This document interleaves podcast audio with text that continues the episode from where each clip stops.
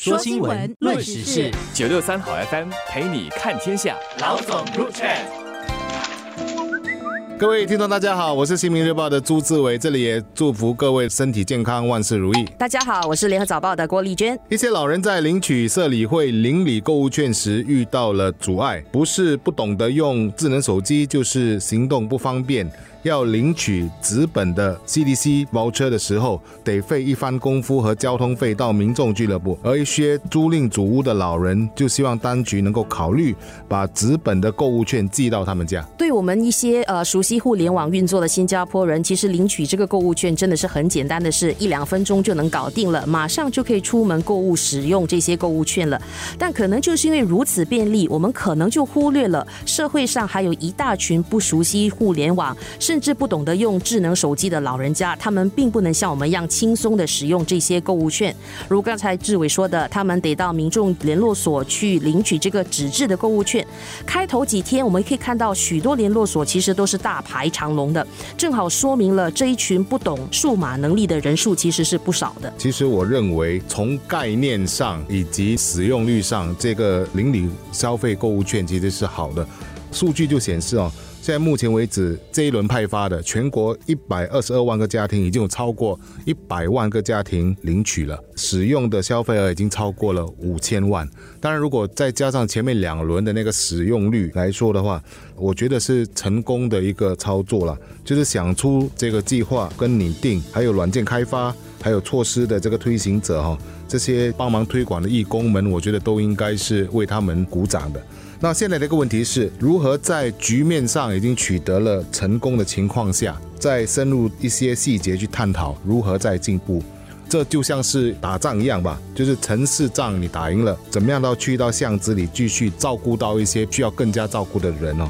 所以我认为啦，作战方针是有两个，一个是去了解为何还有极少部分的人没有领取，那个大概有二十几万人。另外一个就是呢，如何更好的帮助无法利用电子化的人士领取购物券，而这个族群又以贫老居多。更有一些是行动不便的人士，当然还有一个问题是时间过去了忘了领取，能不能延长？我觉得这更像是一个技术的问题。就是政府其实这次是第三轮分派这个邻里购物券了，之前两轮的做法跟这次一样的，就是如果你无法使用手机来领取的话，那你就是领取的是纸质的购物券。但是令我费解的是，为什么经过这两轮派发之后，为什么还是想不到更好的方子来帮助这些年长者？这次在新闻报道中，我们就看到一些租赁族的年长居民和义工团体的建议是，是否能把购物券送上门？我觉得这个建议是值得当当局参考的。比如说，各区的基层组织如居民委员会、一些义工团体，其实他们都应该是熟悉居内居民的情况的。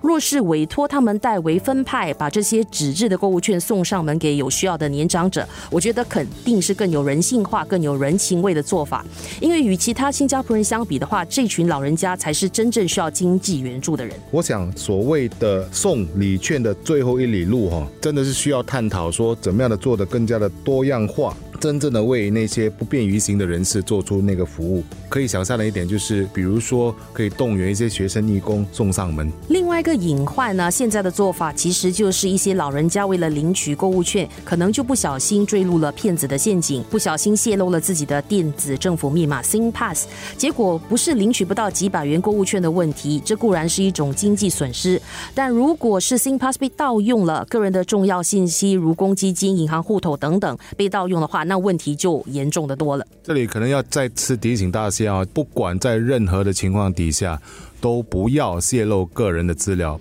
这些包括领取那个消费券的这个工作，一定要交给自己的亲人或者自己去做，会是最最恰当的。在计划的设计方面，我一点小小的建议想提出，就是因为这一轮我们加入了超级市场在内，所以购物选择比较多了。但是三百元的购物券却只能对半分，一半只能用在超市，另一半只能用在啊邻里商店和小贩中心。其实回头看这项购物券计划的话，它的目的是为了帮助国人应对消费税上涨，还有支持邻里商店双重目的的。那有一些像我和我一些朋友一样，其实是希望。多到邻里商店消费，多支持他们的生意。还有一些老人家其实更喜欢到楼下的商店买东西，而不去专程跑一趟超市。那其实就是没有必要对邻里商店和小贩的购物券设定在一百五十元的顶线，只要对超市的购物券设定那个限制就可以了。这里其实我们也访问过一些处在邻里的迷你超市的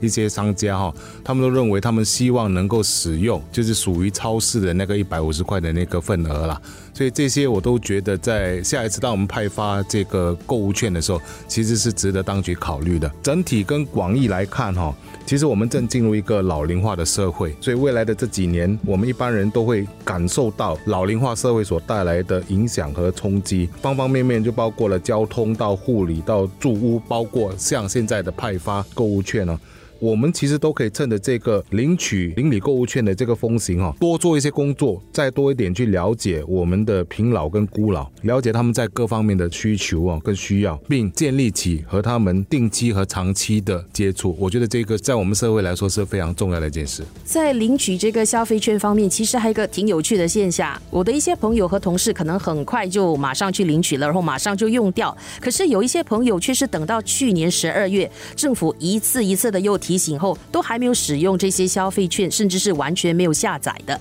这其实就说明了有一群人的经济能力是完全没问题的，不需要政府的补贴。在这样的情况下，若是能够更早的把这些资源分配给有需要的人，我觉得是更理想的做法。比如说，呃，前年和去年的这个购物券现在过期了，国人其实还是可以把余额上网捐给一些慈善团体的，大概有两百多个可供选择。那也提醒一下大家。今天是捐赠购物券的最后一天，一月三十一号。就如之前说的，其实一些新加坡人是不需要这笔援助的。那是不是可以让他们更早的就捐出这笔钱，而不需要等到明年当呃那个购物券过期后才这么做呢？